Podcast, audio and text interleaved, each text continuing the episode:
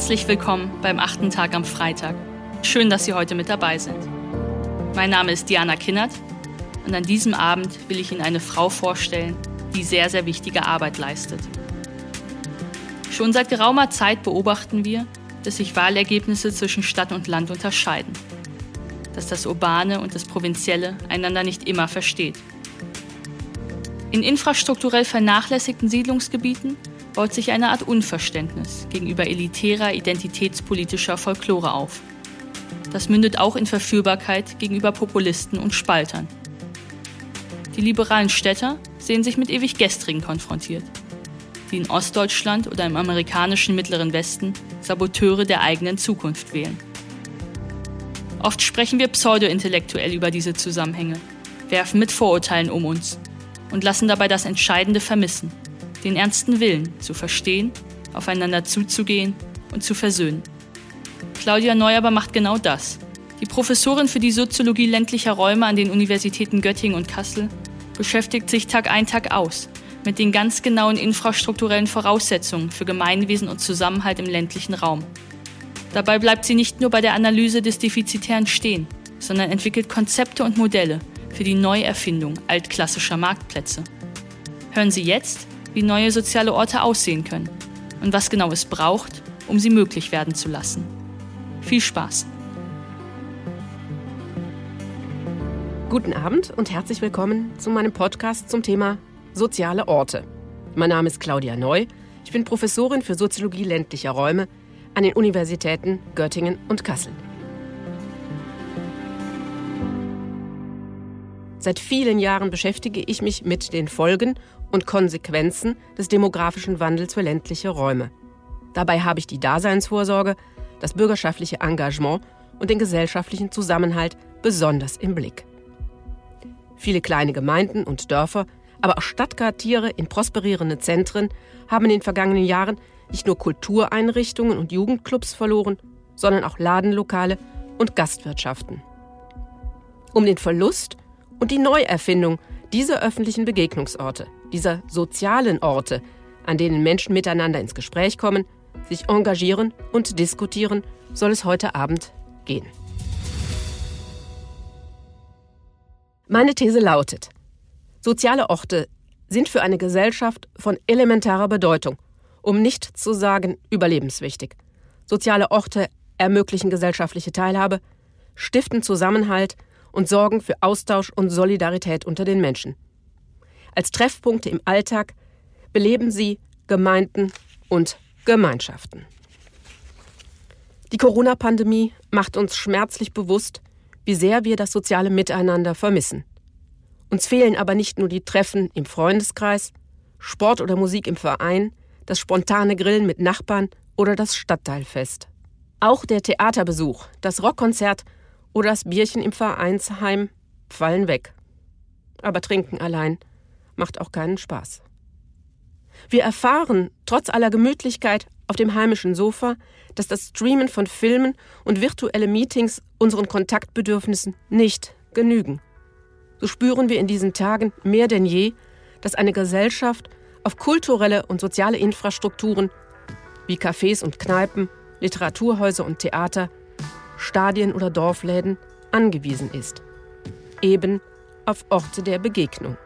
Ich denke, dass die Kommunikation und das Gespräch gerade im jetzigen Zustand unserer Gesellschaft ganz wichtig sind. Und da können solche sozialen Orte natürlich auch ganz viel zu beitragen. Was wird die Corona-Krise für die Zukunft dieser sozialen Orte bedeuten? Wie wird soziales Miteinander in einer Gesellschaft aussehen, die sich an physische Distanzierung, digitale Weinproben und Weihnachtsfeiern gewöhnt hat? Wie und wo begegnet sich Gesellschaft dann noch? Verschärfte Verteilungskonflikte um knappe Ressourcen, gesellschaftliche Polarisierung, Isolation von Hochaltrigen und Pflegebedürftigen erscheint zukünftig ebenso denkbar wie eine erhöhte Sensibilisierung für die Not und Einsamkeit anderer.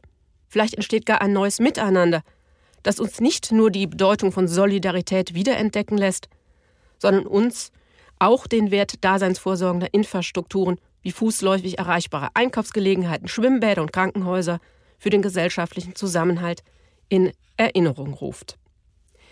Denn in den Zeiten, Nach Corona müssen wir besonders auf das Wechselspiel von öffentlichen Infrastrukturen, sozialen Orten und dem gesellschaftlichen Zusammenhalt achten. Bleiben wir noch einen Moment bei den Infrastrukturen, bevor ich Ihnen einige soziale Orte vorstelle.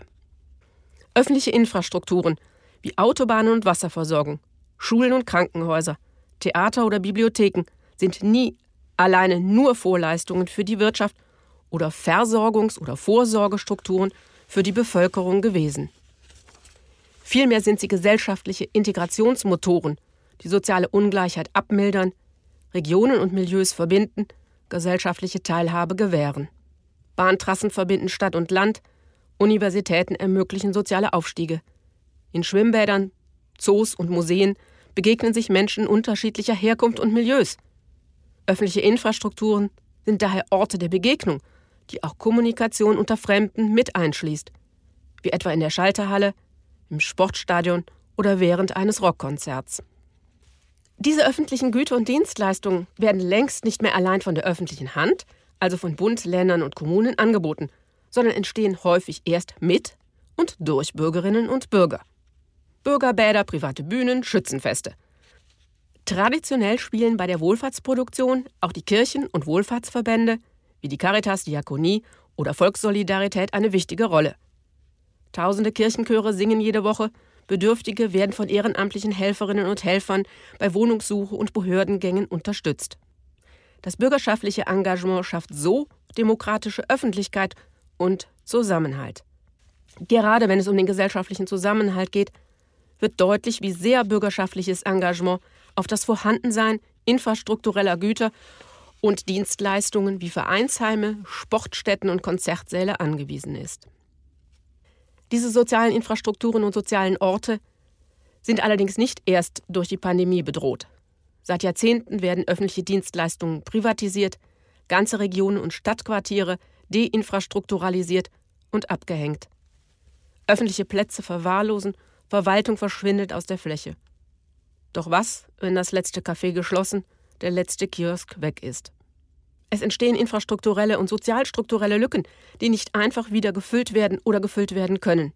Denn mit ihrem Verlust gehen nicht nur Begegnungsorte im öffentlichen Raum verloren, sondern es fehlen auch Ankerpunkte des bürgerschaftlichen Engagements.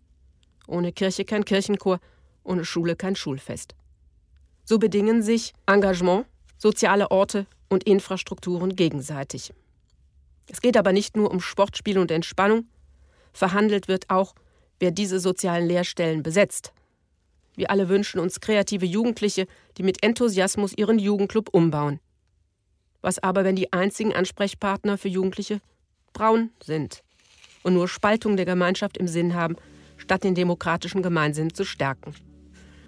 Wir laufen Gefahr, dass viele Städte und Dörfer mit dem Verlust von Orten gesellschaftlicher Begegnung zunehmend auch ihre soziale Mitte verlieren. Ich kenne die Empörung, die sich jetzt erhebt. Abgehängte ländliche Räume gibt es bei uns nicht. Wir sind eine aktive Gemeinde mit vielen Vereinen. Wer braucht Bürokratie? Der Internetausbau geht voran. Wieso Busse im ländlichen Raum? Fährt ja doch eh jeder mit dem Auto. Seit Corona wollen alle aufs Land. Ja, Mobilitäts-, Konsum- und Freizeitverhalten haben sich in den letzten Jahrzehnten gewandelt. Im Zweifelsfall ist das Bier im Supermarkt günstiger als in der Kneipe.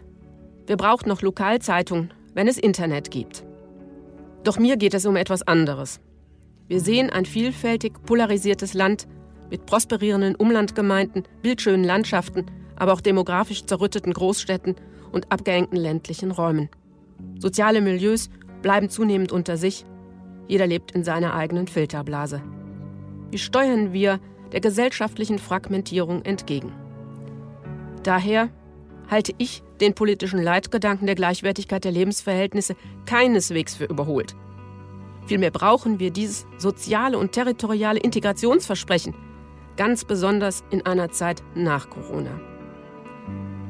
Menschen, die sich sozial isoliert und abgehängt fühlen, finden mittlerweile eine Partei, die sich ihrer annimmt. Gesellschaftlicher Zusammenhalt ist nicht einfach da, er muss aktiv von Bürgerinnen und Bürgern, Wirtschaft und Politik gestaltet werden. An sozialen Orten entsteht dieses gesellschaftliche Miteinander. Sie sind Kristallisationspunkte von Engagement und Öffentlichkeit. dann schauen wir uns diese Begegnungsorte doch einmal näher an. Diese öffentlichen Orte nannte Ray Oldenburg in seinem Buch The Great Good Place Third Places, also dritte Orte. Völlig unabhängig von First Place, dem Zuhause, und dem Second Place, dem Arbeitsplatz, sind diese dritten Orte gemeinschaftlich nutzbarer öffentlicher Raum. Allerdings zeigen sich Oldenburgs dritte Orte als eher unspektakulär. Cafés, Friseursalons, Supermärkte. Sie haben eine niedrige Zugangsschwelle und dienen hauptsächlich der ungezwungenen Kommunikation, auch über Milieugrenzen hinweg. Sie sind alltägliche Treffpunkte, die gern auch von Stammpublikum frequentiert werden. Die klassische Eckkneipe, der Tante-Emma-Laden, aber auch die Aral-Tankstelle, wie sie so eindrücklich Sascha Stanicic in seinem Roman Herkunft beschreibt. Im Emmertsgrund reichten einander die Hand. Bosnier und Türken, Griechen und Italiener, Russlanddeutsche, Polendeutsche, Deutschlandsdeutsche. Dann und wann tauchten plötzlich größere Mengen dürrer, schweigsamer Schwarzer auf mit diesen blutunterlaufenen Augen. Und da wusste man sofort, in Afrika hat es mal wieder irgendwo geknallt. Wir waren Nachbarn, Schulfreunde, Kollegen. Die Supermarktschlange sprach sieben Sprachen. Die soziale Einrichtung, die sich für unsere Integration am stärksten einsetzte, war eine abgerockte Aral-Tankstelle. Sie war Jugendzentrum, Getränkelieferant, Tanzfläche, Toilette. Kulturen vereint im Neonlicht und Benzingeruch. Deutlich wird, dass die Aral bei Stanicic weit mehr ist als nur ein Ort der beiläufigen Begegnung. Schnell mal tanken, ein Schokoriegel oder Zigaretten kaufen. Die Tankstelle ist bei ihm der soziale Ort für die Jugendlichen aus dem Emmertsgrund. Hier geht es um Zusammenhalt, nicht um Herkunft. Auf dem Parkplatz lernten wir voneinander falsches Deutsch und wie man Autoradios wieder einbaut. Die einzige Regel, in der Nähe von Zapfsäulen, Rauchen verboten. Die Aral-Tankstelle war Heidelbergs innere Schweiz. Neutraler Grund, auf dem die Herkunft selten ein Konfliktwert war. Multikulturelle Faustdialoge fanden jedenfalls kaum statt. Gelegentlich überfallen wurde sie aber schon. Was genau macht aber diese sozialen Orte aus? Was erkennen Menschen überhaupt als soziale Orte? Kann man die bauen? Wer nutzt sie? Und wem nutzen sie? In unserem vom Bundesministerium für Bildung und Forschung geförderten Projekt, das Soziale Orte-Konzept, haben wir uns genau diese Fragen gestellt. Forscherteams der Universität Göttingen und des Sozialwissenschaftlichen Forschungsinstituts e.V., ebenfalls in Göttingen, waren im hessischen Landkreis Waldeck-Frankenberg und im thüringischen Landkreis Saalfeld-Rudolstadt mehr als drei Jahre unterwegs, um das Wesen von sozialen Orten zu erkunden. Dort haben wir Bürgerinnen und Bürger gebeten, uns ihre sozialen Orte zu nennen. Was also erkennen Menschen als soziale Orte? Im hessischen Dalbigstal wird etwa eine Dorfkneipe als Genossenschaft geführt. Im nahen Löhlbach wurde ein Marktplatz saniert und zugleich ein Lebensmittelladen mit Kaffee eingerichtet. Dort finden nun wieder Laterne gehen, Machtinsfest und Sommerfeiern statt. Im hessischen Dalbigstal wird etwa eine Dorfkneipe als Genossenschaft geführt. Im nahen Löhlbach wurde ein Marktplatz saniert und zugleich ein Lebensmittelladen mit Kaffee eingerichtet. Im 5000 Einwohner großen Diemelstadt im selben Landkreis gab die Hilfe für Geflüchtete dem bereits laufenden Gemeindeentwicklungsprozess eine ganz neue Richtung. Im Thüringer Landkreis wurden beispielsweise genannt die Stadtbegrünungsinitiative Rudolstadt blüht auf, die Freiflächenarbeit mit Jugendlichen in Saalfeld-Beulwitz, aber auch das Aktionsbündnis Zukunftswerkstatt Schwarzertal oder der Denkort Demokratie im Schwarzburger Schloss, die nach eigenem Empfinden für Bürgerinnen und Bürger soziale Orte darstellen. Den einen exemplarischen sozialen Ort gibt es also idealtypisch nicht. Trotz aller Verschiedenartigkeit der Fallbeispiele wird dennoch klar, dass soziale Orte auch dritte Orte der Begegnung in Oldenburgschen Sinne sind, doch eigentlich weit darüber hinausgehen. Die untersuchten sozialen Orte sind eher keine unpräzentiösen Alltagsorte, an denen Menschen einfach mal so vorbeikommen. Vielmehr werden sie von ganz unterschiedlichen Akteurskonstellationen aus Zivilgesellschaft, Verwaltung oder Unternehmen initiiert und bespielt. Sie alle haben sich eine konkrete Aufgabe gestellt und öffentlichen Raum belebt oder wiederbelebt.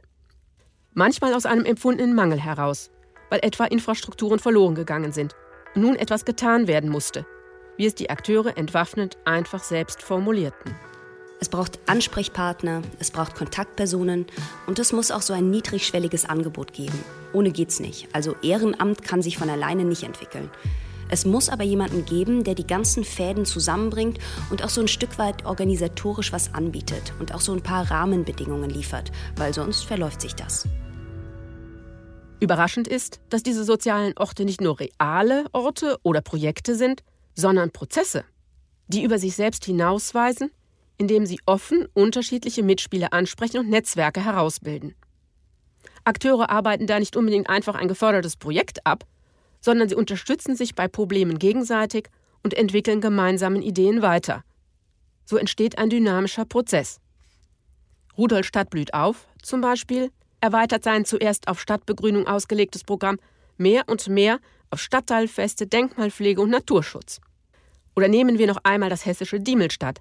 Im Anschluss an die vielfältigen Aktivitäten zur Flüchtlingshilfe starteten Bürgermeister und Verwaltung gemeinsam mit der Bürgerschaft einen ganzen Dorfmoderationsprozess Vision 2030 Diemelstadt.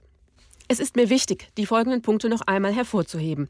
Soziale Orte entwickeln sich nicht gegen oder gar ohne öffentliche Infrastrukturen und Institutionen, sondern immer nur mit ihnen. Soziale Orte leben von den Aktiven, den Netzwerken aus unterschiedlichen Akteuren und von einer unterstützenden Verwaltung, die gemeinsam einen sich selbst tragenden Prozess starten. Soziale Orte sind Orte der lokalen Demokratie, die auch von Konflikten leben. Hier im Dorf sitzt man manchmal auch mit Leuten zusammen, wo man denkt, oh, das muss man sich jetzt eigentlich nicht antun. Aber ich finde es auch nicht schlecht, weil man dann so aus seiner Blase auch ein Stück weit rauskommt und auch mal andere Einstellungen hört, die man vielleicht manchmal gar nicht hören will. Wir werden abwarten müssen, wie resilient sich die sozialen Orte in Krisenzeiten erweisen, wie und mit welchem Schwung sie sich wieder aufrichten. Ich bin aber recht optimistisch, denn ihre Fähigkeit, sich prozesshaft an neue Bedingungen und Herausforderungen anzupassen, auf Akteursnetze zu setzen und nicht auf Solospieler, erhöhen ihre Überlebenschancen. Noch ein Umstand könnte die sozialen Orte stützen. Das Bewusstsein für den Wert öffentlicher Infrastrukturen wie Wasserversorgung, Krankenhäuser, Schulen und Kitas ist in der Krise gewachsen. Die Gesellschaft ist sich ihrer Staatsbedürftigkeit, wie Berthold Vogel das nennt, sehr bewusst geworden. Wie weiter? Corona zeigt eindringlich, dass wir auf ein soziales Miteinander angewiesen sind, dass wir trotz aller digitaler Lösungen auf unmittelbare persönliche Kontakte nicht verzichten wollen. Das öffentliche Leben wird durch den Zusammenbruch vieler kultureller Einrichtungen leiden. Umso wichtiger ist es, Menschen beim Aufbau sozialer Orte zu unterstützen. Mehr denn je ist es notwendig, institutionelle Voraussetzungen und Rahmenbedingungen für die Entstehung dieser Begegnungsorte, die Akteursbündnisse und Prozesse zu schaffen. Mit Best-Practice-Beispielen allein ist es jedoch nicht getan.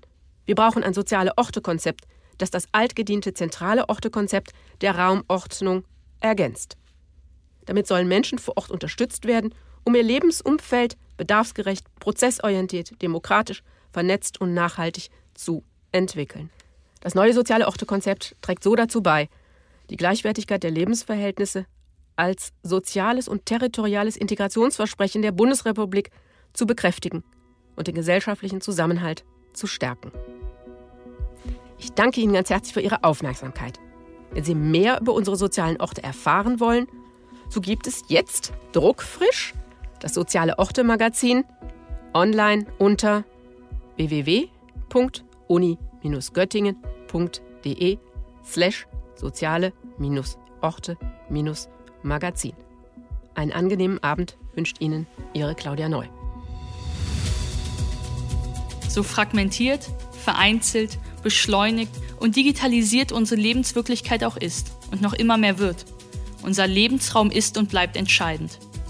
Statt mit linker und rechter Ideologie um sogenannte Abgehängte zu buhlen, halte ich für erfolgversprechender und für nachhaltiger, in soziale und kulturelle Infrastruktur zu investieren. Und ich glaube, Claudia Neus Arbeit ist dafür ein guter Anhaltspunkt. Vielen Dank also an Sie, liebe Claudia Neu, und vielen Dank an Sie fürs Zuhören. Bleiben Sie gesund und bis zum nächsten Freitag.